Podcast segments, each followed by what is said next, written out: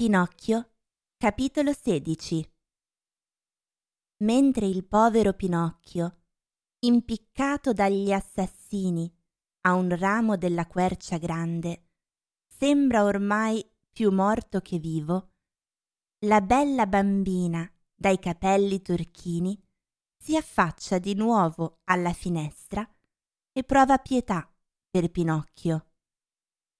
La bambina batte per tre volte le mani. A questo segnale si sente un gran rumore di ali che sbattono in fretta e un grosso falco viene a posarsi sul davanzale della finestra. Che cosa comandate, mia graziosa fata?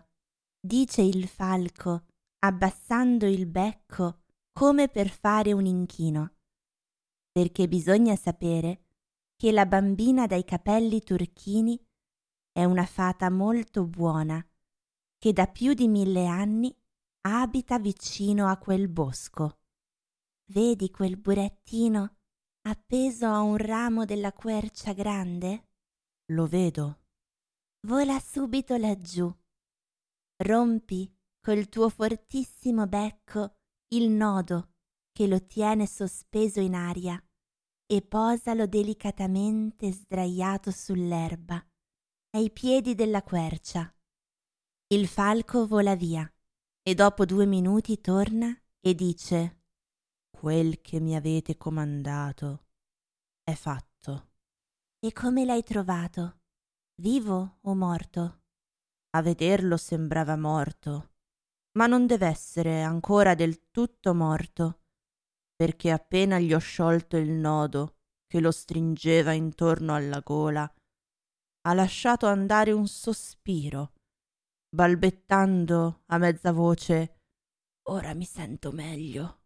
Allora la fata batte le mani due volte e compare un magnifico cane che cammina diritto sulle gambe di dietro, come se fosse un uomo. Il cane è vestito da cocchiere in livrea elegante. Ha in testa un cappello a tre punte, ricoperte d'oro. Una parrucca bianca coi riccioli che gli scendono giù per il collo. Una giacca color cioccolata, coi bottoni di brillanti e con due grandi tasche per tenere dentro gli ossi che gli regala a pranzo la padrona, un paio di pantaloni corti di velluto rosso, delle calze di seta, delle scarpe scollate e di dietro una specie di fodera per ombrelli, tutta di raso turchino, per mettervi dentro la coda quando piove. Suda bravo, Medoro, dice la fata al cane. Prepara subito la più bella carrozza della mia scuderia e prendi la via del bosco. Quando arriverai sotto la quercia grande, troverai disteso sull'erba un povero burattino mezzo morto. Raccoglilo delicatamente, posalo sui cuscini della carrozza e portamelo qui. Hai capito? Il cane, per far capire che ha capito, muove tre o quattro volte la coda e parte subito. Di lì a poco si vede uscire dalla scuderia una bella carrozza color dell'aria, tutta imbottita di penne di canarino e foderata all'interno di panna montata e di crema coi savoiardi. La carrozza è tirata da cento topini bianchi e il cane, seduto davanti, schiocca la frusta a destra e a sinistra, come un vetturino quando ha paura di essere in ritardo. Non è ancora passato un quarto d'ora che la carrozza torna e la fata, che sta aspettando sull'uscio di casa, prende in braccio il povero burattino e lo porta in una cameretta con le pareti di madreperla. Poi fa chiamare i medici più famosi del vicinato. E i medici arrivano subito, uno dopo l'altro. Arrivano cioè un corvo, una civetta e un grillo parlante.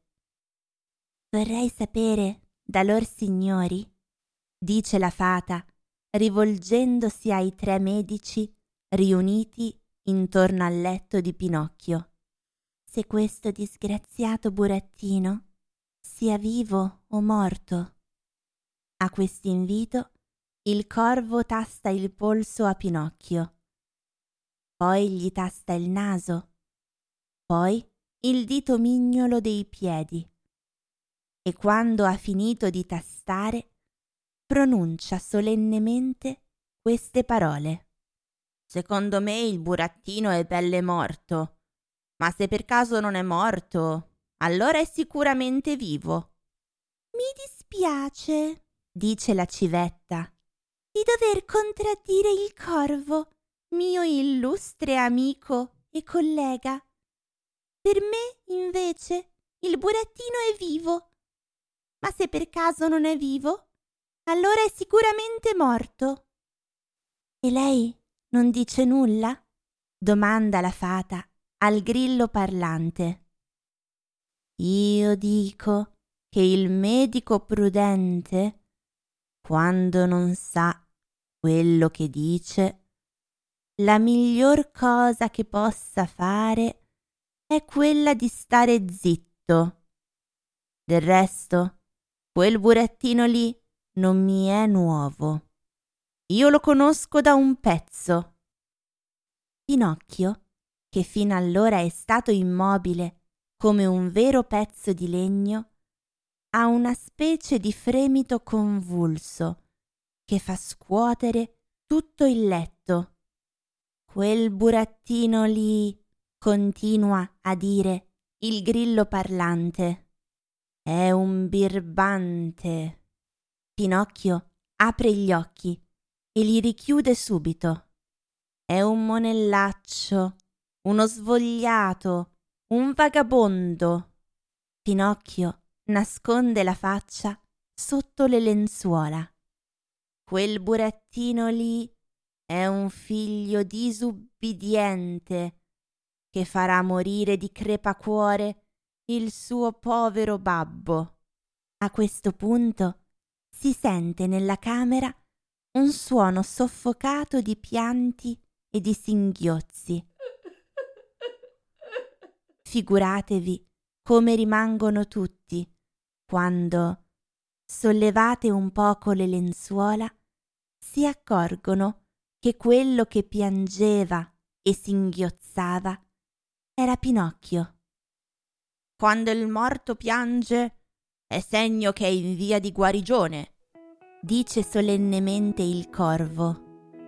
Mi dispiace contraddire il mio illustre amico e collega, aggiunge la civetta. Ma per me, quando il morto piange, è segno che gli dispiace di morire.